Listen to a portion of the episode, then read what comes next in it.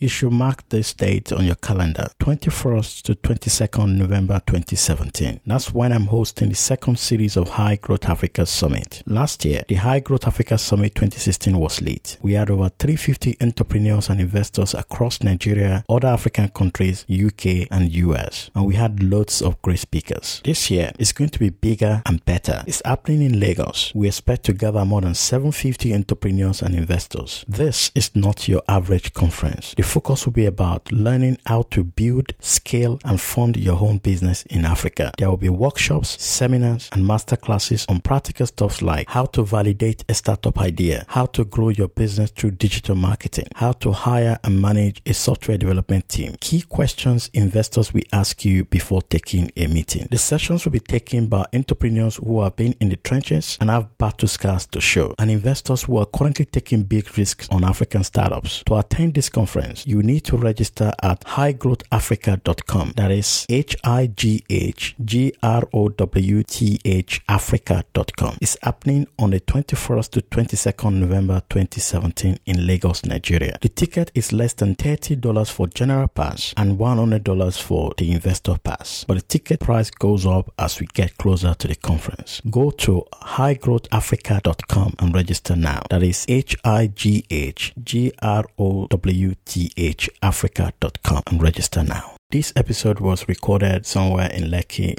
Lagos, uh, many months ago. The background is a bit noisy, so I want to apologize for that. But I also want to thank Mimi of Homer Gardens, uh, who graciously allowed us to record this episode in our office. So thanks, Mimi. I hope you enjoyed the conversations. The next African story will be written by Africans. Meet the people using technology, innovation, and entrepreneurship to craft this new narrative.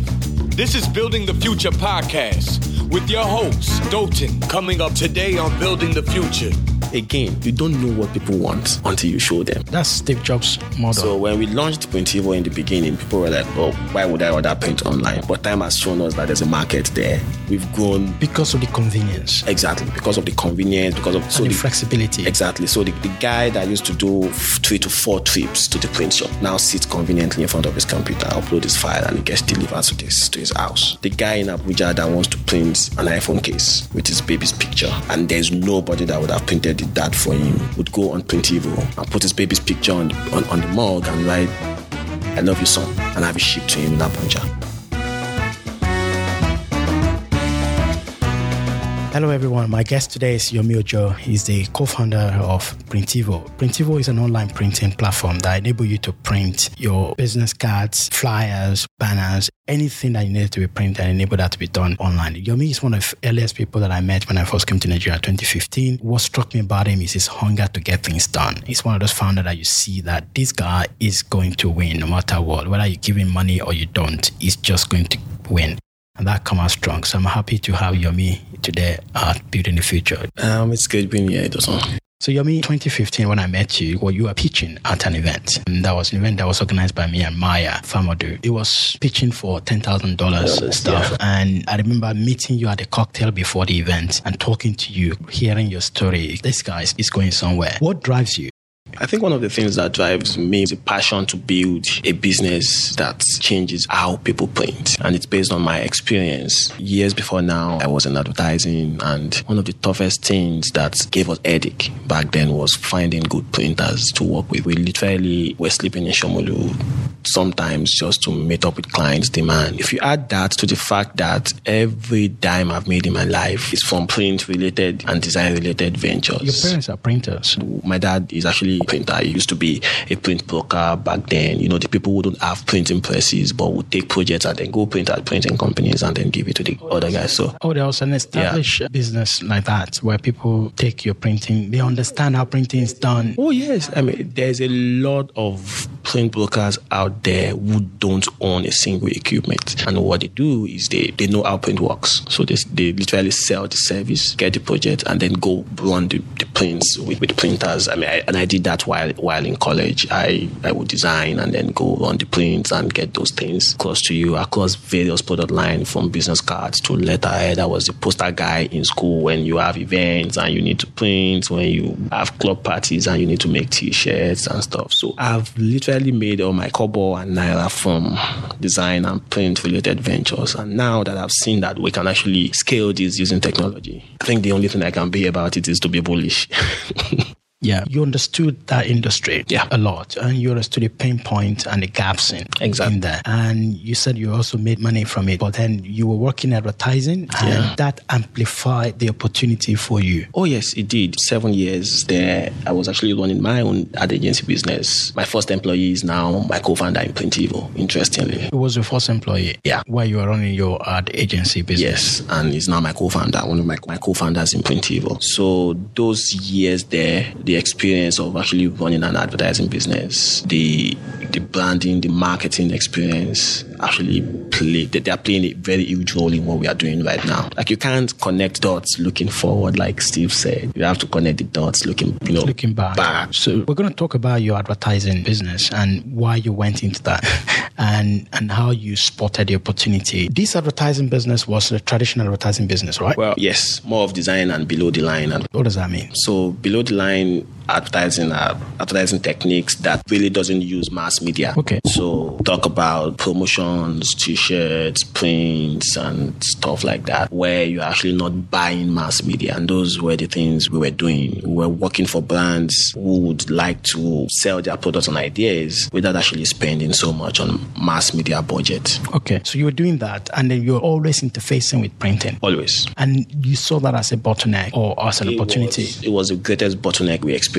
I mean, I remember one trip I was in the UK for a training, and we had print project with this printer, and the idea was they were supposed to deliver in three days. I went for my training in UK. Training ended in a week. I think it was the last day of the training. Then Ibukun called me to say, "Dude, this guy has abandoned the project." I was like, "What?" He said he has abandoned the project. I called the old man from the UK. He wouldn't be. I had to change my flight dates to the next day since I'm done with the training. I had to fly back and straight from Mohammed Airport to the printing press to actually go and fight the guy. It was one of our toughest experience we had. And you're talking about a lot of money here and A with lot big of money clients. here with big clients. The clients will close for the year in a week. If your company can't make that delivery, just forget about it. So it was the greatest bottleneck. Nights in the printing companies, all those times. And we just figured, you know what, we have to build our own printing company. And it was then that they said, okay, everything we've saved up, let's put some money together, let's start a printing business. Along the line, the idea of what if we scale this with So initially, technology. the idea was to just start a printing press, like Exactly. everybody to Like solve everybody that to problem. solve that problem. And your own differentiation was delivering and quality of service. And eventually we saw a bigger opportunity. And we're like, okay,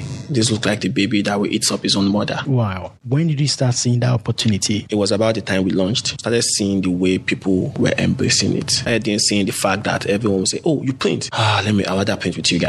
You know, we started seeing those things. Did you have your own press at that point? no, we have like a small production facility that can handle digital prints only. Digital print. Yes, which is direct imaging. So no large scale printing, but fast on demand printing of basic print products like letterhead, flyers, business cards, postcards, greeting cards, just paper paper products. How, like- how do printer? Because I know in Shomolu, which is out of Lagos, where all the printing gets done, how do they promote? Because I know you change a lot of that with your own online stuff. well, before Printivo, I've never seen any printing company do marketing. So how do they get customers? You go look for a printer every time you need a Oh, printer. it's inbound. So it's the inbound. printing business is based on inbound. Yes, so it used to be an inbound driven business model in Nigeria. Just have a printer, printing And press, put and something in funds, broker. and then brokers come. So you have more demand than normal. So the biggest players are the one that just have the biggest printing press. Exactly. And they can deliver on time, they can do more. So everybody just come to them. Newspapers, anyone come to them, right? So that, that sounds like a good market. Why are you then wasting your time trying to do to drive marketing? For us, the experience has been terrible, right? Which is why we are starting ours. You see where a printer feels, oh, if I lose a customer, I'm fine because there are always customers out there. It's also not technology driven. So it, there's a lot of bottleneck on the customer side. You have to go back and forth with the printing company before you get your stuff printed. And then a printer in Lagos cannot serve a customer in Abuja. That's one of the problem. And then to add upon that, the minimum order quantity is always on the high side. So the print company says to you, you can print below 500 copies of business cards. Yeah, you yeah, can, I hear that a lot. You can print below 10 units of mugs. You want a t-shirt, you can print below 15 units. You can print below 10 And there's units. also that the more Yeah. you print, the cheaper it becomes. right? Exactly, and that's a standard. So what we have done is first we moved print to on demand, print when you need it. Okay. The quantity you need also. Drive down the unit cost, drive down the MOQ, put a technology that lets people print from anywhere, even if they don't have a graphic designer. You like a printable template, customize it in real time and place your order. And on top of that, build a strong logistics system that delivers to your But house. is the market days. asking for that? Yes, the market is asking for that. Again, you don't know what people want until you show them. That's Steve Jobs' model. So when we launched Printivo in the beginning, people were like, "Oh, why would I order print online?" But time has shown us that there's a market there. We've grown because of the convenience exactly because of the convenience, because of and the, flexibility. Exactly. So the, the guy that used to do three to four trips to the print shop now sits conveniently in front of his computer, upload his file, and it gets delivered to his house. The guy in Abuja that wants to print an iPhone case with his baby's picture, and there's nobody that would have printed that for him, would go on Printivo and put his baby's picture on, on the mug and write, I love you, son, and have it shipped to him in Abuja. The lady in Abuja that wants to send Happy Father's Day mug to his dad in Lagos goes on Printivo, put the father's picture on it, put a small message on it, and gets it shipped to the father. Right? The wife that wants to say, I love you, darling. Or there is the, the my, my husband is a Superman t shirt that somebody printed once, and she wants to ship it directly to the husband's office. Right? Goes on Printivo, put the husband's name, put the stuff on so the in t the past, that would have been that difficult. wouldn't have been possible technically. Why? So because of the case of minimum order so quantity what did and do everything, to change that minimum order quality? we put our own system of fulfillment. No, is the fulfillment the challenge or Yes. the running of the printer Is- is- is the is the process. You don't want to be running machine for one. So it's the process. For us, what we've done is we've been able to aggregate those orders. So take multiple orders, aggregate them, print them, ship them, instead of looking for a single aggregate of that. Okay, so the design. So if somebody wants to design, I just want to break this down. Somebody wants of iPhone design. I love my wife, and you just want one of it. And you then aggregate that with somebody else who wants to print. My husband is a Superman, or I love, and then you have that together. And just, just run that but, and then then it's- ship. that, but that breaks down to some extent because you must always have similar. So the similarity in our model is not by product, it's by process and baseline. So take for example business cards and postcard and greeting card. Even though they are different product lines, they are similar products in our process. Right. So you have a machine that can print all of that. Exactly. So we are a process-driven company, not product. On the front end, is product, Yes, I but understand on that. our fulfillment end, is process. So you just batch product together as long as the process for doing them is the same. Exactly. So you can batch them together. and with that, we are able to ship within days to our customers. Again, the quality part is also there, and the customer service part is there, the trust part is there. And I always tell every principal customer when we ship to you, and for any reason you don't like what we ship to you, be sure that you get a replacement. Well, one of the key things that actually stands out in what you do is the customer service and customer engagement. You are one of those products actually in that line that understood the shift in customer not wanting to be spoken to but engaged with. And you actually did that well by having this very strong online presence, chatting with your customers and, and getting in touch with them. How much has that changed your industry? Because it's a very whole, traditional, well run, big boys industry, right? And how, how much did that change in terms of your, your um, So today customers? you see that a printer today. So we and this is this is based on conversation with clients of ours that, that used to have other printing companies that were handling their print processes before. The conversation now is, hey, if you don't actually do this quality well, I'll just go I'll just go to Printivo and print it. And so the traditional printing company is seeing that the customer is not just the king, he runs the business. For us, our innovation, our processes and everything puts the customer at the forefront. If you print and there's no customer to print for, you don't have a business. And there's absolutely no value to customer if it doesn't add anything to how the customer feel about you. So I'll cite a typical example. We are one of the few brands in e-commerce that don't do pay on delivery. Yeah, of course, because you're not doing small quantity. Most of the countries are not small, right? So people have to commit to paying No, no, before. not even aside that. Everything Printivo ships to you is customized. What it means is that if you return that order for any reason, it cannot be sold to another customer. That's one. Secondly, we would rather build trust by delivering value as against build trust by telling you we will ship to you without you paying. So, and for every customer we've shipped to, if you don't like your order for any reason, you will get a reprint, you get a replacement, you can do your returns, and eventually, if there is no resolution for any reason, you will get your refund. By doing that, we've been able to build a strong base of customers who trust us. We would rather grow that way than run pay on delivery. I'm, Yeah. a, I'm a complete opponent of. So let's talk about how you started. So you put some money together because I'm looking at the barrier of entry here. So you, you're a startup, but then you're not like typical startup. Somebody just build a product, put it online, and that's done. Your minimum viable product is for you to have a printing press. As at that time, yes. Okay, if you had to do it again, you'd not do it that way. Well, no. So what I'm saying is, as at when we were starting, Okay. we needed to have a fulfillment line. so you had to have a printing press. Yes. So that was a minimum viable product. How much did that cost? So we put together about sixty thousand US dollars. So you have enough money to put together sixty thousand My US entire dollars. life savings. Yeah, that's a lot of money for a lot of people. Yeah, that's still a lot of so money. and you know, because at- you were running a business. Yes. So, and I had saved all that. And the first question I asked myself to be was, um, if I keep this money in the bank, I don't know what it could, be, it could become. And if we put this money in this business, we have two things: so that we lose it, or we, in the end, have a business. It was a risk, and it's today it has shown that it's actually worth it. So we decided I would just take this money and put it in. So you put all your savings in that, and did you shut down the other business, or you are still running that? So I literally exited the other business, and the team. you exited team, means you sold it, or you just no, left. left. it for the team, and then the team they're doing a great job running it. I haven't been there for. Oh, they still running? They're still running it. They're, you still invested? Are you still vested in that? Well, I would say I'm not. It, it has its own. Yes, so the, the, it, I'm a shareholder. That the company has its own MD. It has its own all this stuff, doing stuff. So then still running the business. Still running the business, by the way. Yeah. So you just say, okay, I'm going this direction. I'm going this direction. I'm pulling all my savings in this, and I'm leaving this company. They have a new MD,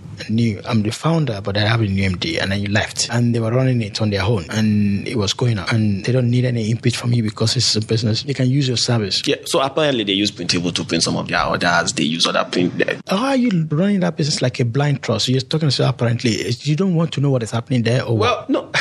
So the, the, the interesting thing about about it is that when we launched Printivo, it became oh this is the next big thing based on the way customers you know. And then we had to sit down with the urban based team to say, guys, The previous business is urban based. Yeah, so we had to sit with the team and say, you know, guys, I have to move on to go on this, but we are trusting you with this. This com-. and so far so good. They they've done fantastic building the business. you appointed know. them. So the, the you same the team, founder, the same exactly team. the They, same they, team. they own shares. They own, exactly. So they are they're doing the they're So you running the business. in a way, even though you're not running it, but you are, it's your, it's your business, kind of. Okay. So you moved on to this. So let's talk. So when you put 60,000 US dollars with your founders, Yes, so Deji Bukun, and then so Deji used to be a vendor in Urban Base, and Bukun was the art director in Urban Base, was the first employee. was the first employee of Urban Base. Yeah, and then So became the art became the art director over time. And then Deji was a vendor in the Urban Base. And we What did is a vendor? Like he used to do some of our services for us, and he was one of the fantastic person that we've worked together. When it was time to, to build Printivo, the first question was who should be the people To work with to you. work with, And you brought passion, the commitment, and everything. And we sat down. and We said, guys, this is what I want to go do. And you know, from the first conversation, it was like, okay, guys, let's do it, right? And I think the last few years has shown us that we have we are onto something. and and then they both committed their own money to it and their time. It's okay. We're going to do this together. And and then you you bought the printing press, and then you started mean, getting customers. We rented, we rented a, a garage somewhere in Jibo, bought a few equipment. Who was your first customer? Paid, paid for the the first technology that was built for Printivo and then went live. Who who was your first customer? There's a lady called Shikan Lita Shadilawal. And we went live in the morning. And by Li- Live means you open your website and say we can website to take say we printing can take printing orders and Online. boom, Shade's order came in at about 12 midday.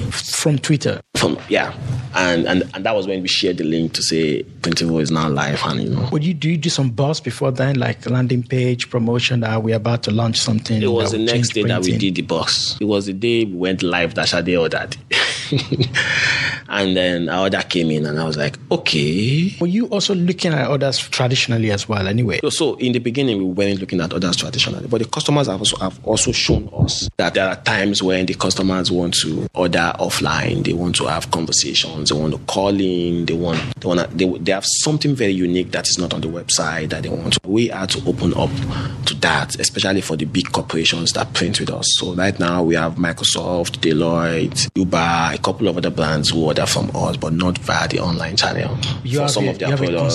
service for. Exactly. Have for people, those, account exactly. manager will take Ex- their order. Exactly. So, but initially, your minimum viable product was online ordering Exactly. and With the, a with the printing production, uh, the production backend. Why didn't you consider online ordering and then use other people's? I'm just thinking of somebody that want to start it now. So okay, so I'll just I mean, use other so- people's online printing press. I'll just take order online. The first thing for us that was very important was the ability to control the quality, the ability to control the shipping time. Because that was led you to that exactly, problem and ability to be to be responsible for what you ship. Those those were very very key for us in the beginning. So we decided we are either all in or we are not in at all. Quite risky for a tech business, you know. But Did you see yourself as a tech business right from the beginning? well, we see we see ourselves as a we used to see ourselves as a tech driven business, but the last three years has shown that when we spend a lot of money on technology, time building technology and stuff, we in a couple of weeks we'll be, weeks we'll be launching a product that is technically a tech driven. I mean, a tech product. It's a marketplace. a marketplace. So we've moved from thinking we are a tech driven business to actually understanding that we're actually tech. So tell me about your first. So you had the prison price. Tell me about your your first website. What sort of technology went into that? So our first was a website, and it's uh, it's it's it's it's funny when I tell people this, they don't believe it. So our first, first website was built on white label technology. So we paid some guys in offshore, offshore developers, and then they they customized this white label technology for us. So it didn't cost so much. We are also able to launch within six Quickly. months. So what was this white label technology? It enables people to. I, I, I, Yeah, it's, it's a web to print white label technology. web to print, so Mm, people can use yeah. it. And of course, you have some model that you can really replicate, like Exactly. So we did that within six Vista months. Print in the UK. So you can So say, okay, quite this is what we want to do. interestingly, we discovered Vista Print when we were close to going live. We were thinking in our heads that the idea is noble, like like the, like no one has built what we're building. And then we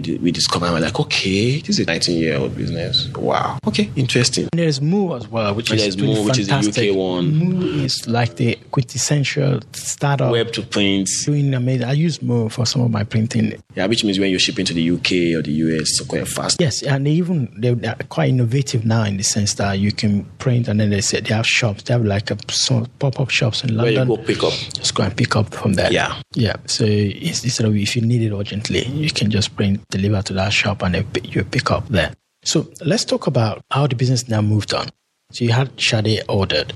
That's the first customer is always the others. Yeah. And what happened afterwards? And then she got her order, and then she tweeted about her order. And the same day she tweeted about her order was the day we sent out our release, right? So um, TechCabal posted the Tech Point, all the Or the tech blogs. Tech blogs posted it, and then Tikile KG also posted it. You know, because people were like, "Oh, you can actually order prints online now." Ah, interesting. And people like, and different blogs started posting it, and the others started pouring in, and the calls started coming in. And at that point, we were like, "Okay, we ca- we have a business," and we discovered that people were not so comfortable about ordering online. It's convenient, but there's the trust issue. Ah, what if this thing arrives and it's not what I like it, yeah. expect? So on top of that, we built the placements promise, the reprint promise, and the refund promise. So when customers know that, oh, if this thing actually arrives and it's not what, I, what I feel I, I, I was I would get, Printivo is ready to take the responsibility that my old printer wouldn't take. That it would say, oh, Egbabe, you know, and they were like, okay, I think this is what it. So that started growing the customer base, you know, and um, the rest is history. Oh, no, let- let's go to a bit of that history. So you you you had just customers started coming in, and it was amazing. And then you had calls as well for investors, or you started looking out for investors. So interestingly, we weren't looking for investors the first time. Because you want to build a profitable business. Yes, so when we, we, were, we were focused on just you know getting well, we loved what we were doing, and and then this day I was I was I was out of the office. An email came into the office email, the orders at printivo.com asking for a meeting from an investor, and the mail was forwarded to me. I was like, okay, it looks like this is something. So I read the mail, and, and the, this guys asked for a meeting and everything, and all my life I don't know what it's like to build a tech. You, you're not familiar with the tech with a tech deck, Deck like and deck and pitch pitches deck. or whatever. What, uh, what is exit? What do the like, investor I want? knew nothing invest about those time. As at the time we were starting, I didn't even know what is called average order value or whatever customer lifetime Anyway, you're not value. the only one. A lot of Like, we entrepreneurs knew don't know that nothing. initially. And we're like, how the hell are we going to handle this? Why did you think that they'll be asking you all of those questions? It wasn't before even thinking they'll be asking us all of those questions. I got the mail and I, and I, and I went online to first of all go say, how do you approach an investor? How do you have a conversation with an investor? And I was like, geez, this shit is not easy. And I picked my phone. I remember having run into Sim at one of, I think it was the day they were showing the Alibaba movie. Sim Shagaya. Sim Shagaya. So You met him? I met Sim and I had Sim's number on my phone. And I, I rang his number and he picked and said, My name is Yomi Ojo. I'm actually the founder of Printivo. And he was like, Oh, fantastic. I know about you guys. We, we met once. I said, Yeah. And he was like, I said, eh, actually, I have an investor that just sent us an email asking for a meeting. And I've never done this shit before. And he said, Okay, where are you? And I said, I'm in Ikeja. It was a Saturday evening. And I said, I'm in Ikeja. And I said, I'm in Ikeja. And I said, okay, I was around 6 p.m. I said, I'm in Yaba. Can you come? And boom, I drove over straight away. Got into Sim's office and he sat down and he was like, okay, this is how to do it. This is how to do it. This is He was in the office on Saturday. yeah, it was Saturday evening. I was like, this is how to do it. This is how to do it. Teach. This is what you should say. This is what you don't say. At that point, he had raised about No, Sim advised, but like, and, and tens of millions exactly. Konga already has Yaba office. So, and I was like, oh, this is how you should do it. This is how you should do it. This is what you should say. This is what you don't say. You should go and build your deck, but the conversation is more important and everything. And got back home and we kept talking and started working on all those things. And we went for our first meeting. We went for our first meeting and and few minutes into the meeting, after running the guys to the, the progress and everything, this was about six months after. Uh, like Who three, three investors? at Livo. at Livo. Okay. So we, we were meeting and, and the first and after some minutes, you know, Chikose was like on the Adlevo side said, Hey, wait, you guys are early. Like early. You guys are even because they do like Series do A, Series A, and like, they were like private equity, Exactly. So well as you guys are too are too early. Like but they liked the opportunity, yeah. but they felt you're too early. They were like, Oh, you guys are too early for us, but this opportunity is good. But you are too early for us. But you know what we're gonna we don't do early stage. We know people who do early stage. I think we're perfect for them. We'll do an email intro. And they did the email intro and that led to um, us facing our first so they introduced to which investor? um, Echo VC, They introduced to Echo VC because Echo VC was doing early stage. and then we it was it was that was what how the whole investment and And when you everything met came. Echo VC, said they just said, "We like this. We will." Yeah, but definitely every investor you meet will take time to look at your business. So we like this, but let's see how you guys move on. Oh, and so then they didn't commit immediately. They wanted to so we had months progress. where, and then we kept building the business. Nevertheless, So and at that point, you now know the possibility of what investment Exactly, is. When you we went know. to the first meeting, you don't know how much you are raising. You just need an investor want to talk, and you're willing to talk to them. I think it was around the time we met. You know, it was around the time we met. And so it was, uh, 2015. 15. I think you raised just We just- before. You yeah, just like, raised because just I met from- before I met you. Actually, I met your investor. Okay. And we had coffee, and I think we, we um, it was Amber, and we, we were having lunch, and she was raving about Printivo and raving about NG, and talking about how you are so scrappy and doing so many things you you can you you draw you you just you just get things done and she was talking about it a lot and she was really really raving about what how, how, how fantastic you guys are. She was also talking about you meeting i think the founder of aol no not founder of aol yeah, it was it was the founder of AOL, Steve Case. met around that time, Case. yeah. you met Steve Case, and he was talking about all of that. So then I met you, and and I think before then we I met we, we, we had a chat on, on yeah, Skype. we had we had a Skype chat Before, before, yes. then. That was so. I mean, it, it, it it's interesting how we didn't know how tech ventures work before. So you're thrown into the deep end, just just raising money, and then you started understanding. Yeah. So retrospectively, would you have raised that money if you know a lot of things that you knew now? Yes. You still raise money. So the money boosted you Oh, yeah. significantly. So we were able to grow our numbers, grow the customer base, expand the production capacity. So you raised some money, and you were able to use that to accelerate your growth. Prior to when we raised the money, we had said to ourselves that to build what we want to build, the white label technology cannot take us there.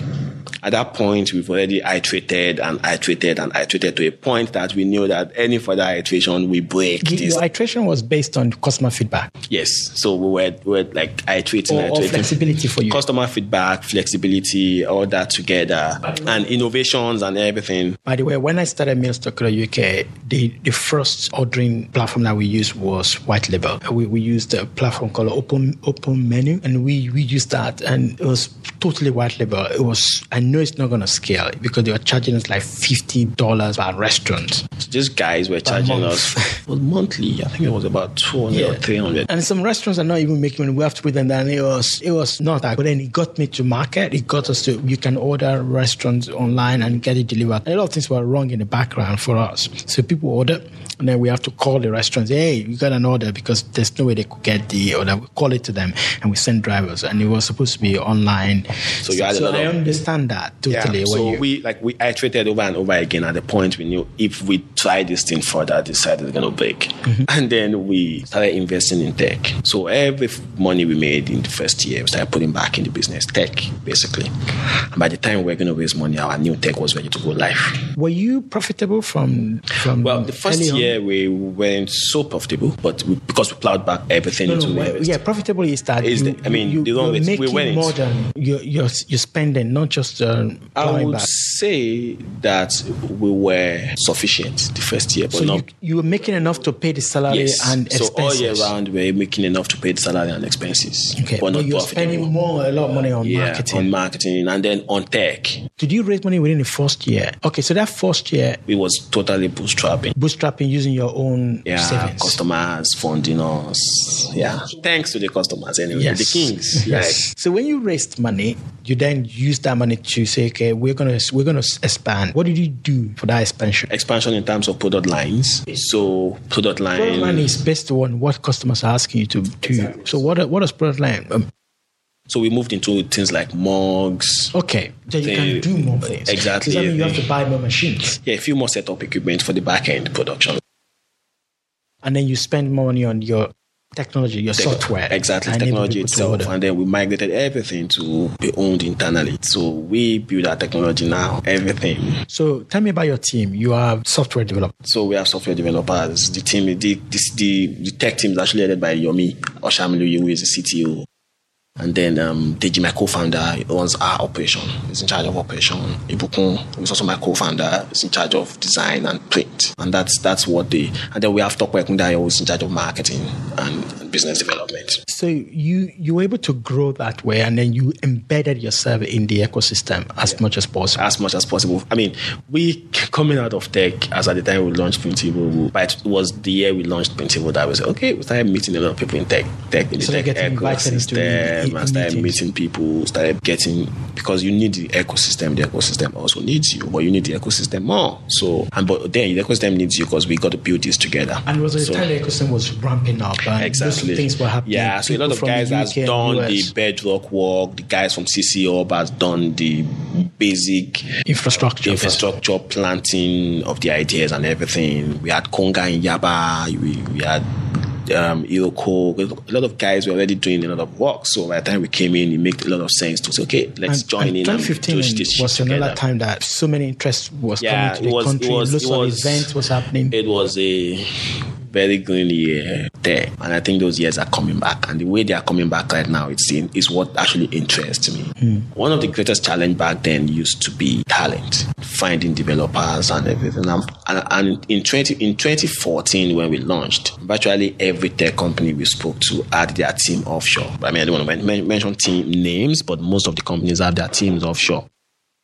But what has changed right now is the fact that even the guys offshore are having their teams in Nigeria. And and that is one shift in the ecosystem that I find very, very interesting, very fascinating, and very exciting tech. for tech. I mean, for software develop for, For software. software, yeah, for software development. So But if I still speak to some other people, they will still say that it's still hard, talent is still an issue. Talent is hard because it's expensive, not that there's no quality. And that's a change. That is the first Because the change. exactly. That is the first change we need. Talents, we have talents available. Can you pay for it? Okay, fine. And that then will lead us to having surplus talent in the future, and which is where we are headed now. You could see there's a lot of meetups, there's a lot of training, there's a lot of knowledge sharing. People are getting a lot of products to work on, the experience to actually build stuff. We are headed somewhere. I wish we had started here then, but it's a good direction that, that we are going in right now. I mean, ecosystem don't happen in a day. You know, Mhm. it's, a, It's a- it's, it's it's built over time. and, and it's also built on failures as well. Yeah. and a lot of So learnings. when we started, there were so many problems. That was there was logistics, that was payment. That that was the biggest um, problem then. That was logistics, that was payment, that was talent. But if you look at the, the, the game today, everything has changed, right? Payment problem has gone away. Technique, like it has gone away. With there's Paystack, there's Flutterwave. Flutterwave, and I mean that problem has gone. And then the logistics problem is gradually going away. Why? Because the likes of DHL and the rest are now gradually getting bullish about e-commerce. And you look at the talent problem, it's also getting fixed. The ecosystem is being built. And that excites me. And, and and then businesses like you are building on top of all of those things is Mm. also helping a lot because then you can utilize those Yeah. infrastructures that are being built. So the talent infrastructure, the It's just many dots, many dots that you have to connect. Yeah. So let's talk about you going into 500 startup, which is quite interesting because mm, I wouldn't claim any credit, but I, I, I was I had a front row seat on what happened and, and understood a bit that how you met Monique and Monique and you started having a chat with her and then you came to and you spoke at our conference and which was amazing, amazing keynote that you gave. And then then you engaged with 500 startup. Tell me about the experience. Tell me about how that happened for people that want to get to 500 startup and your experience at the accelerator program. Okay, I think one of the first things that to say is is that never feel too big to learn because there's always something to learn out there. We applied for for 500 startup on the day that the application was closing up. And we were like, okay, let's give it a shot. What, what, what led you to? be And what thinking led to that was that I had met with Monique before we discussed about 500 startups and everything. I had a Skype call with Clayton, yeah, like months back. So we had this thinking: should we, should we not? Should we just go to Series A, or should we just? Because you're looking at raising Series A. And that was then, and we were like, okay, should we just go do Series A? Should we slow down? Should we like? We had so many thoughts around it, and we said, you know what? Let's do this, and we applied, and then we got into the interview stage, and then we we got into the program. One of the things that the program has done for us, apart from the money and being able to raise on top of that, is that we had access to a very strong network of like minds. We were able to actually meet quite a number of people that were able to build and do things together. We learned a lot. We had four months in the valley working with people, learning more about about what we're building. So like the network is there, the network event is there, the technical know-how, the stuff to learn, the money you're raising. It's the benefits are just are just um, um enormous. And have you raised on the back of um, 500? oh yes, we have raised. Oh, you don't want to, uh, so you've raised money on the back of Yes. startup, but you, you, you don't want to disclose how much you raised? No, we won't, but we've raised money uh, on top of that. You what? We've raised money on top of that, but Oh, you not raised disclosed. more on, top of what you raised at, From- from- from 500 startup, You raised yeah. at the, have you done demo day? We've done demo day. We like we the program is done. The next batch is have started. I've started. So Yeah. you, you raised at, after demo day. But is that Series A or No, it's it's still not. It's still compatible. it's convertible? So Yeah. and you don't want to disclose that yet. Wh- Why? Well, company reasons. Okay. Yeah, so we, we won't disclose yet. But you will disclose at some point. Oh yeah, we definitely will disclose that. Some. Because raising money is, a, is, is also a competitive advantage, in the sense that people now, this is a credible business. Yeah. So we, I Big mean, we've company can say, yes, we can we've raised money, and them. then we'll, we'll disclose when it's time to disclose. What has changed significantly in your business post 500? How you see it. What do you mean? The picture is bigger now. It has always been big, but it's bigger now. That's that's a way to wrap it up. So they let you see big opportunities. Yeah, you, that's a way to that's a way to wrap it up. And what, what is the opportunity now that has changed? The opportunities Africa for us. Africa. yes. You're not looking Pan African. It's Africa, the whole of Africa. And uh, we, what is what does that mean in practice? What it means for us is that Printivo is focused. While starting in Nigeria as a Nigerian online printing company, we are an African printing company. And with time, those things will start unfolding. Because the opportunities and the challenges that faces uh, Nigerian business Is- people to can print be experienced. I, I, I, so I was in Nairobi last, sometimes last year, and I met someone. You know, I had great meeting and we exchanged business cards. And, and the first thing she said to me was, you know, it's funny that when you talk about how hard it is to print in Lagos or Africa or Nigeria, you actually don't know how hard it is to print in Nairobi. So you think it's unique. I said, really? She said, yeah. If I if I told you what I went through to get my business cards printed, it was very cumbersome. And I was like, okay. Africa's problems are very similar, especially most countries are literally at the same stage. If you take away maybe South Africa and and you realize that there's a lot of similarity in the in the market. People could be different, other social cultural influences, you know, People could be different. People, I mean, you could you could find differences in culture, language, maybe the economic state of those countries and the rest. But if you look deep, right, there's a lot of similarities in the challenges. in the challenges that African businesses, um, Af- African com- so countries have. looking now yeah. into Africa. So let, us talk about your exit and potential for this. At the end of the day, investors have come in. So initially, your business was you had intention of just running it like normal. You're change, you're using technology to change things, but maybe in your mind, uh, I'm just going to For us, exit is a good thing, but we really don't like talking about exits. Why? Because investors we want to talk about that. like focusing on building a viable business that grows very, very fast. And I'll tell you why. If you chase S- exit, you might miss it. No, no. So the, the question is not about chasing exit. The question is possibility, or what are the potentials of exit? What are the options that you have for exit? Because people that put money in, they want to get the money out. At So the, I mean, the, the thing about e- exit, and it's not pecul- it's not peculiar to web to print, which is what which, which is what we do, is that you either get, get acquired by a bigger business, you uh, either have your investors get bought out by bigger investors or PE firms, or an IPO, right? For us, we know those three may happen, but those they, they will only happen if you've built a viable business. So we are much more focused on building a viable business, and then those three can happen. anyone so, can so, the- happen. so, so you look at the potentials. for Those are the be potentials. Somebody Yeah. come to acquire who wants to expand in Africa. Uh, somebody, PE firms wants to run this, and then they, as part of their portfolio, they buy out the current investors, or you go IPO. And, and it's clear. not unique to Printivo. It's, Yeah, yeah, it's, unique to everything. it's Because the reason it. why is Yeah. that a lot of investors that are looking to Africa, and a lot of people, are, some people that li- listen to this podcast are looking into Africa. And question that keeps coming up is Where is the exit? And that, and it's because we've not seen a lot. So I'll tell you that exits are coming. There can't be exits without viable products. But it's a long play, right? It's a long play. In Africa, and it's longer. and it's a conversation that everyone should have. If you are looking at five years exit, don't put money in Africa. And I'm, I mean, I tell people, I, I tell investors I know, I tell friends I know, if you're looking at three years exit, don't put money in Africa. Why is that? Because Africa is a long game. If you look at where we are today compared to where the valley is, we are we're, we're, we're like years behind each other. So you, you, you won't you won't expect a model that's sold in three years in the valley to sell in in, in three years in Africa. It's a different ball game. The market, the the Because the, market is just mature. Exactly. The, the stage of the market, the pocket of the of the of the target audience, you know, those are the things you need, you need to look at.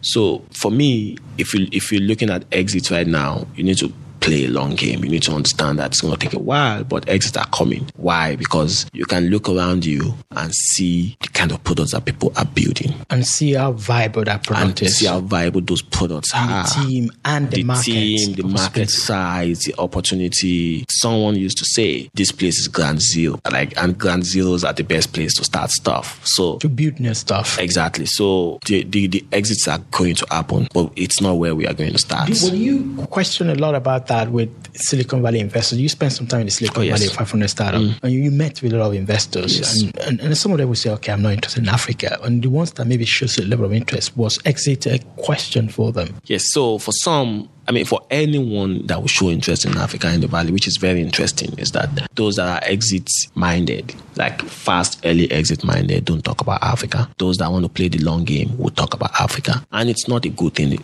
Uh, so it's not a bad thing. Neither is a good thing. It's just a case of this is this is what I invest. This is what I do. And if it's not early, no money. And I mean, it's just being realistic. But one of the things I like about about this is that people who are bullish about Africa, who are committed to putting money in Africa, who have invested in Africa, who wants to play the long game in Africa, are always straightforward with it. Oh, it's Africa. Which market? Oh, Nigeria. Okay, what do you do? Oh, okay. How big is the market opportunity? Okay, I want to put money in. Hmm. And then those that don't, oh, okay, okay. Oh no, I don't do Africa. And then it's fine. So So, so did you raise money from Silicon Valley so investors as from, well? from a mix of investors, Silicon Valley investors, And Lagos institutional investors, investors as Well, um, angels. Angel, so you, so But most of, 500 sta- startup is, is an institutional yeah, yeah, investor. yeah. So, So, most of the money so on top of that, angels. angels and Okay, so question is about this Nigerian ecosystem as a whole. Uh, at the moment, it's still early, like you said, ground zero. How do you see this play out in terms of many, many collaborations, things that are being built, businesses, and the learning curve? the first building block for any ecosystem is the people. And I think that is the most interesting thing happening right now. There has to be the skill, there has to be the pool of talent, and there has to be the will. And those things are already in place. There are people who are really, really willing to make this happen. And then there has to be the companies that people that have experience, people who build stuff. What builds ecosystem is people building stuff together, moving on to go build new stuff, exiting, coming back. So it's a pool of knowledge, pool of experience, pool of stuff, uh, pool of thinkers, builders, products, investors. And I mean, take Silicon Valley for an example. You could cross across the street and sign a partnership, right? You could have a coffee in the evening and by morning you've signed your partnership because those things are already And there, there is an inbuilt trust as well. inbuilt, inbuilt So you can have and a coffee with somebody and they'll give you ideas. They'll give you, they will actually do a bit of consulting for you for Yeah, free. yeah, exactly. And the the- guy says to you, "Oh, why don't you build an API that connects into our network, and then let's see how this works." And by next day, the API is ready, and then you guys, like, you guys are already committing resources to it. Those things happen based because there is skill. That the skill is in place. The people are committed. There is a will, and then you have the talents and the experience, the years of the years, the products, the exits, the there's money, there's peop so everything that that makes an ecosystem is in play. But it starts with people, and the interesting part is that the Nigerian tech ecosystem is in that direction. It's in the direction. It's not there yet, but it's in that people direction. driven, and that's what gets me really excited about it. Three, four, five, six, seven years from now, you will realize the things that would have been able to to build in this place. And I always tell people, I mean, I at, I myself at the point I compared Yaba to to the Valley. Right, and I and I tweeted about it, and then I sat down again to say, okay, wait, I think I'm wrong because Yeah, we, should, shouldn't be comparing uh, but you should like you, you you just can't compare. Like just think about all the years that it took to build the valley, and then makes it unique? and then and then think about Yaba, and you just can't do that comparison. But we have something going on here in Yaba in Lagos, and this thing is going in the right direction, right? And that's what should matter, not what is happening now, not what can be. No, you know, no, no, know what it is, but what it can be. So right now, it's not about what this place is; it's about what this place can be. Yeah. You seem to be very active on Twitter a lot. and I used to be, but recently it's been funny. I've What drives that? Is that part of um, driving engagement for your business or just you just enjoy spending time on Twitter? it's a platform where I've been able to add my voice. And um, apart from doing it in person, which I love to do sometimes, it's also a platform that doesn't take so much commitment to manage. It's just one forty characters and once you tweet it, you're fine. And I've actually made one of my best set of connections. Like all my best connections I've actually made on Twitter, as a matter of fact. Most of the people that have been able to build strong partnerships and the rest with has been via Twitter. We've been able to hire one of the best set of guys via Twitter. Signed amazing partnerships via Twitter. Even, it's been even with channel. banks, right? So it's due Twitter. to be have that. Do Exactly. you have some pushback from the traditional printing com- groups, you are now So- trying to lead the pack? um, that's an experience that that, that- so at, at, we, we we've had instances where people say um, the, the traditional printer says, you know what, you guys are not members of XYZ Printers Association. And I'm like, geez, I'm not going to do that stuff. So we've had those experiences. And they try to stop you from working or they try to well, they've not, they've not actually been able to push that. So once I was speaking at a printing event hosted by by a very big organization and you know members of the Nigerian printers blah blah blah were there and they were and and Anudma walked up to me and said hey, you know you guys are too young for the things you are doing. And and he came up to me like what? What? Said, yeah. And you know I called it I said did you hear what that old man said Eh, you know, you know sometimes these things are very funny but but well you've yeah. not experienced any form of hostility from well, we've we've we've we've had instances that we, we are not loved by other painters, but and there's also a narrative about you, an impression that you are expensive. Well, how do you correct that? So the people that have actually used our service know that we are not expensive, and um, I think it's the brand that people think ah this this this it's it's techy. It's it's uh, no, they will be expensive, and and it's, it's it's a it's a way that humans think that if it's nice, it's going to be expensive. If it's quality, it's going to be expensive. I would say that we are very affordable, and um, our customers know that, and even the competitions know that. You get from us literally cheaper than from the other guys, and a better service. And you have commitment. You are dealing with someone who has a face, not Baba somewhere, and you know that it's a fallback. Exactly. You know there's a, there's value, there's a fallback, there's the technology part where you can do this thing itself. And I will speak briefly of our new new platform that, and I guess you, you've heard a bit about it, uh, what we call Printivo Store. Now Printivo Store is the future of print as far as we are concerned. We are empowering everyone to make money from printing, to push their ideas via print. Everyone can sell print, even though you are not a printer. So how does it work? So think of the fact that you have ideas. Think of the fact that you can design. Printivo customers use templates to place their orders. So you, as a designer, can actually design a template on Printivo and post it to your store on Printivo and share it with people. And every time somebody orders from your using your template, you get 15% of the value of the order. Even though you were not involved in the print process. And like the delivery you and never customer printed, service. you never shipped, you didn't call anybody. And then but because you can design, people order those things and you're getting 50%. And you can just look at your dashboard, you see your money growing, and you can share your links on social media, and you make your money and you're fine. But is there demand for those kind of Insight has shown us that there's a demand for it. That's on one side of it. On the other side, you're not a creative person, but you have a strong community that you, you can sell print to. You can sell t-shirts, you can sell mugs. Take, for example, Starter. Starter can sell t-shirts and put all the startup codes in the world in it. Like, it's like Uber for Suya. And you can have those things on mugs. You can have them on iPhone cases. You can have them on, on mouse pads, you know, inspirational startup quotes on mouse pads. It's not going to cost you a kobo to put those designs on printable products. But every time somebody orders there, you earn 15%. And that's business for starter, by the way.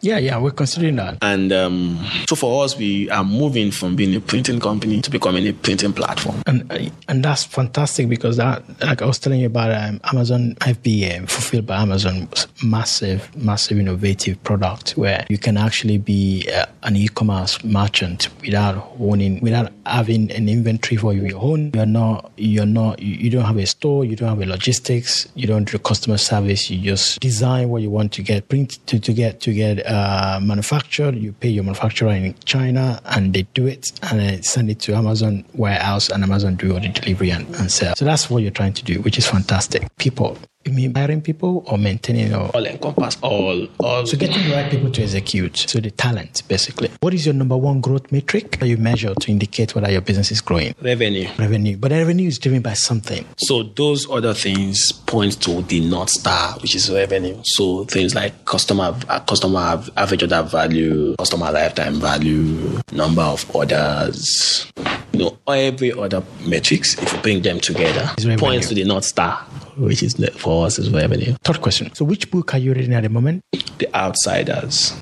What's the book about? So, The Outsiders tells. So, I'm reading two books at the moment, and there's a reason behind that. I, have not finished one yet, and I couldn't but start the second one. So the uh, the outsider talks about all the CEOs that were not actually celebrated, but did really really amazing jobs in building their companies. And what the writer talked about mostly was, oh, we know the Steve Jobs, we know Bill C- Gates. you know the Bill Gates, the, the CEOs of G, General Electrics, and the rest. And um, but if you compare the numbers being done by these guys who people didn't really celebrate, but they performed really well, you realize that there is more to being a great CEO. It's one of the books I really, really love reading. It was actually sent to me by, by an investor. I said, hey, Yomi, you need to read this book, but it shipped it to me from Amazon. And then um, Delivering Happiness. This is the Zappos By book. Tony Hsieh. Yeah, by Tony Hsieh. Those those two books, those are the books, two books I'm currently reading. That's a fantastic book, by the way, Living Happiness. Which business is getting you excited apart from your own business? Piggy Bank. Piggy Bank. Wow. Yeah, I think it's a product that that was built on something we usually do, and it solves a problem about this market. Now, this is not a market where you can get credit facility when you want to buy things, when you want to do stuff. So we grew up with I want to start saving kind of thing. People buy colo. I mean, what we call colo is The piggy bank. is the piggy bank, but it was made with wood, and you know there is one made with clay that you put the money in and then you break it when you need the The money time, yeah, you break it. you know, and you don't want to break it because you know if I break this thing, it doesn't make any sense again. So you put that money there. But what those guys have also been able to do that I love, and I love the team so much, is that they've been able to scale the business without spending so much on marketing because it's a business that people need anyway. And the service I use that I love, you know, I just tell the, I just tell Piggy Bank take away X Y Z from my account every week. And it takes the money away, and and uh, whether I like it or not, it takes the money. So it's it's I love the team, I love the product, and, and I see I think they are onto something, and it's a it's, it's a bank of the future. They are onto something. That's good. It's been a pleasure chatting with you. I'm sure a lot of people enjoyed our conversation about how you grew your business and what you're doing and, and, and the future for it. Yeah, and I mean, one of the things I usually tell people, and I see this often, is that it takes a good founder to build a business. But more than that, it takes a great team. And the people building Printivo are actually the reason why Printivo is where it is. And it's the reason why it will get to where it's going to get to. That's good. So it's not about the man, It's about the team. it's about the team and the people. That's good. It's not chatting to you, Yomi. Thank you very much, uh, Dotun You've been listening to Building the Future podcast by Dotun. These are the interviews with entrepreneurs that are playing a key part in shaping the African future, and you'll be able to hear all their stories. For more, sign up for the weekly newsletter at thestarta.com. Our revolution will be televised. Hey everyone, thanks so much for listening to this episode. I hope you enjoyed the show. Before you go, I have a favor to ask you, and it will take 30 seconds of your time or less. It will mean a lot to me. If you like this podcast, you can easily let me know by going into iTunes, Stitcher, SoundCloud, or wherever you download podcasts and subscribe. You can also go to our website, thestarta.com. That is T H E S T A R T A.com and sign up for our newsletter. It will be a huge favor to me and it's really simple and easy. If you subscribe now, it will help us a lot. Thanks.